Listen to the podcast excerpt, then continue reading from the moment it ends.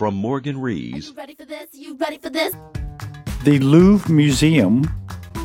Welcome. We're about to have a high level walkthrough of the Louvre. Hope you enjoy things.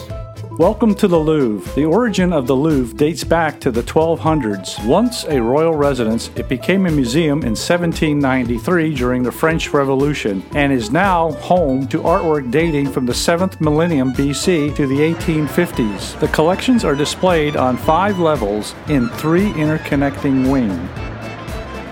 Thanks to the archaeological excavations in the mid 1980s, a medieval Louvre exhibition below the Louvre Museum's courtyard now lets visitors explore the ruins of the castle that existed from 1190 AD until the early 16th century, when much of it was torn down to make way for the Renaissance palace that survives as the Louvre Museum. The Louvre Castle's sewage dumped directly into the surrounding moat.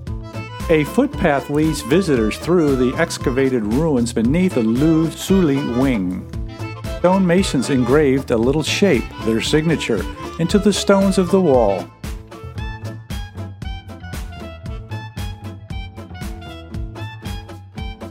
Foundation walls follow an empty moat beneath the Louvre Museum. During restoration between 1814 and 1830, created the Department of Egyptian Antiquities. Michelangelo at the Louvre includes a vast sculpture collection.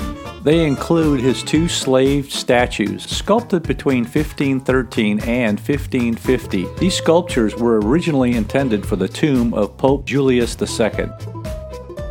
Judgment of Paris with Aphrodite was created 1st century BC.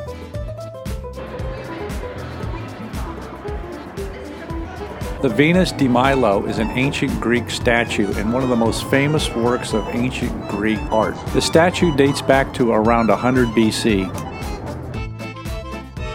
Cupid and Psyche is a story about overcoming the obstacles of the love between Psyche and Cupid and their ultimate union in a sacred marriage.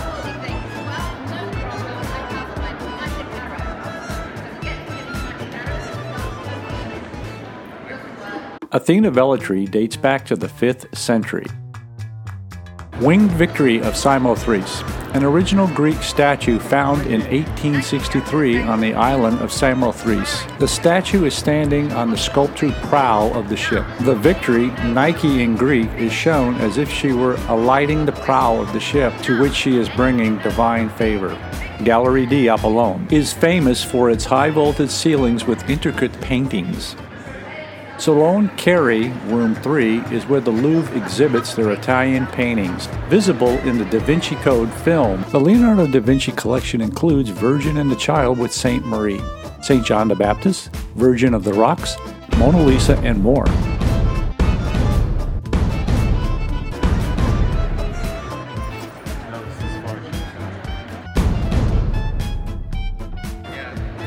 The ceiling of the Great Gallery is very ornate with decorative elements. Raft of the Medusa, painted by Caio Géricault, and is on display at the large format 19th century French painting gallery.